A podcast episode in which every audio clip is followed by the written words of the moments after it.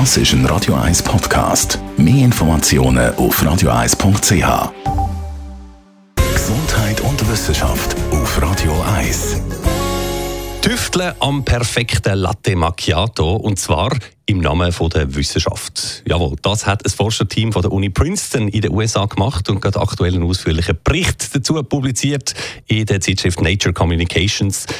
Ben Jud, äh, jetzt haben wir im Studio. Um was geht es da in dieser Latte Macchiato-Studie? Ja, zuerst müssen wir noch mal kurz für alle Nicht-Macchiato-Trinker erklären. Ben, müssen wir noch schnell dein Mikrofon anstellen? Moment schnell. Dort. Ja, unten grün. Neben. So. Technik überholt einem wieder. Um was geht's? Es geht für alle Nicht-Macchiato-Trinker es geht um einen perfekten Latte Macchiato und der hat ja mehrere Schichten. Das heißt, im Glas ist dann die Milch zuunterst, also quasi weiß. Und je weiter oben, desto mehr brüner wird es wegen dem Espresso und zoberst dann ein weißes Hübli aus Milchschaum. Genau. Das wäre der perfekte. Und ein guter, guter Kaffeebarista weiß auch, wie er das herbringt. Und Forscher in den USA haben jetzt mit wissenschaftlichen Methoden untersucht, wie sich die verschiedenen Schichten im Macchiato bilden, wenn der Espresso in die Milch geleert wird. Okay, also so eine Art Kaffeephysik eigentlich. Ganz genau. Und in erster Linie ist untersucht worden, wie schnell man den Espresso in die Milch hineinleeren muss, damit möglichst viele einzelne Schichten entstehen. Und dafür hat das Team sogar eine eigene Espresso-Injektionsspritze im Labor entwickelt und neben Milch auch noch mit anderen Flüssigkeiten experimentiert.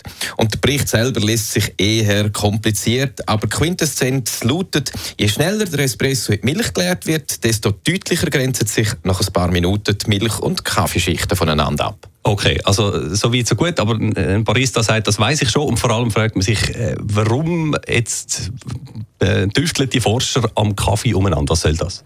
Ja, das tönt tatsächlich im ersten Moment ein bisschen absurd. Der Hintergrund ist aber sehr spannend, ähm, weil die Schichtbildung von verschiedenen Flüssigkeiten ist auch wichtig bei der Herstellung von künstlichem Gewebe. Und das heißt also, die Erkenntnis aus dem Latte Macchiato mischen könnte in Zukunft auch in künstlicher Haut oder Ähnliches einfließen. Aha, interessant. Sinnvolle und wichtige Sache also. Und vielleicht hat es im Labor zwischendurch noch guten Kaffee gegeben, das darf ja auch mal sein. Danke vielmals, Ben Jutz.